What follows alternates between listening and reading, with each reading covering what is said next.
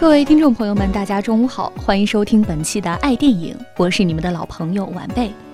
前不久啊，一年一度的好莱坞颁奖典礼刚刚落下帷幕，而《水形物语》《逃出绝命镇》等影片也随之大热。但今天呢，我想和大家说的是另一部获得多项大奖提名的好片《三块广告牌》。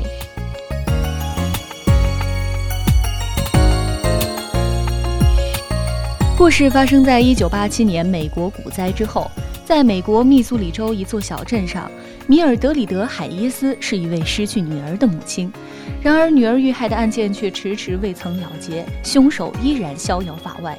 眼看着希望慢慢消逝，但是这位做事果决的母亲与小镇上碌碌无为的警察之间的矛盾日渐尖锐。他借用三块广告牌向负责该案的警长发起质问，在小镇上掀起轩然大波。众多人物相继被卷入血腥暴力的纷争之中。在今年的奥斯卡颁奖典礼，三块广告牌败给《水形物语》为无缘最佳影片，就连原本夺奖热门的原创剧本奖项也输给了《黑马》《逃出绝命镇》。但其实我的想法呢，却不尽然。《水形物语》和《逃出绝命镇》这样的电影虽高举平等大旗，但在已经有《摔跤吧，爸爸》《疯狂动物城》等众多前辈之后，显得有些审美疲劳和灌输观念之嫌。三块广告牌呼吁相互理解的主题和相对和平的风格，似乎正好是化解眼下矛盾的一剂良药。影片中反复讨论的三个主题也值得很多人的反思：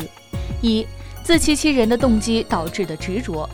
米尔德里德其实内心深处害怕面对因为自己和女儿吵架间接导致悲剧发生的事情，转而通过追究警长责任来释放心理压力。迪克森以为暴揍，迪克森以为暴揍广告商就可以抚平警长离去的伤痛。二，人与人难以相互理解爆发的矛盾，包括观众一开始大概都会误以为满口脏话、上班看漫画的警察们是官僚做派，并没有认真调查案件。但后来却渐渐地发现，并非如此。且这部电影并没有什么标准混蛋反派，大多数人都有他的可爱之处。迪克森一厢情愿地以为吹牛的人就是凶手，以为豁出去就能抓到真凶，最终却失望收场。三，通过谅解和放下，最终化解一切。警长吐血被抬上担架，还叮嘱手下不要为难米尔德里德。迪克森全身烧伤，还不忘把安琪拉的案子救出来。这一系列的举措也让米尔德里德慢慢的相信警察们的认真，并最终达成互相谅解。这三点放在一起说的话，就是人太容易变得狭隘。我们很容易从一些零散的碎片情节，加上自己脑内对缺失信息想当然的补完，就形成一个对他人确定的印象。但这个往往并不准确的印象，却成为我们接下来一切行动参照的依据。人总以为别人和自己的思路一样，或者以为自己能猜透别人的内心。这种错误放到复杂的人际网络里，误会再进一步放大，加上无意义的固执行为，最终造成一个个无可挽回的悲剧。这种激化了的矛盾，只有靠每个人都放下一些本不必要的执着来化解。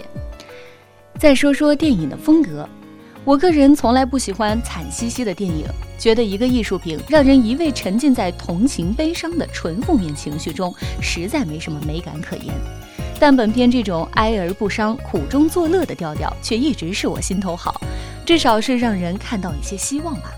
比如警长自杀前还给每个人留了一封轻松幽默的信，让妻子记住自己最好的时刻，鼓励同事多去爱别人。导演在掌控情节和节奏上的本领可算非常高明，笑点和转折穿插在让人动容的情节之间，让大家大喜大悲接踵而来。而且剧情的很多转折本身也印证了关于误解的这个主题。正是由于我们对角色有太多的预设，才会有这一系列出乎意料的展开。可能三块广告牌并不是奥斯卡评委的心头好，但电影其中所包含的许多东西的确值得我们反复深思。因为如果人与人能多一些耐心的友善，这个世界才能真正开始实现平等。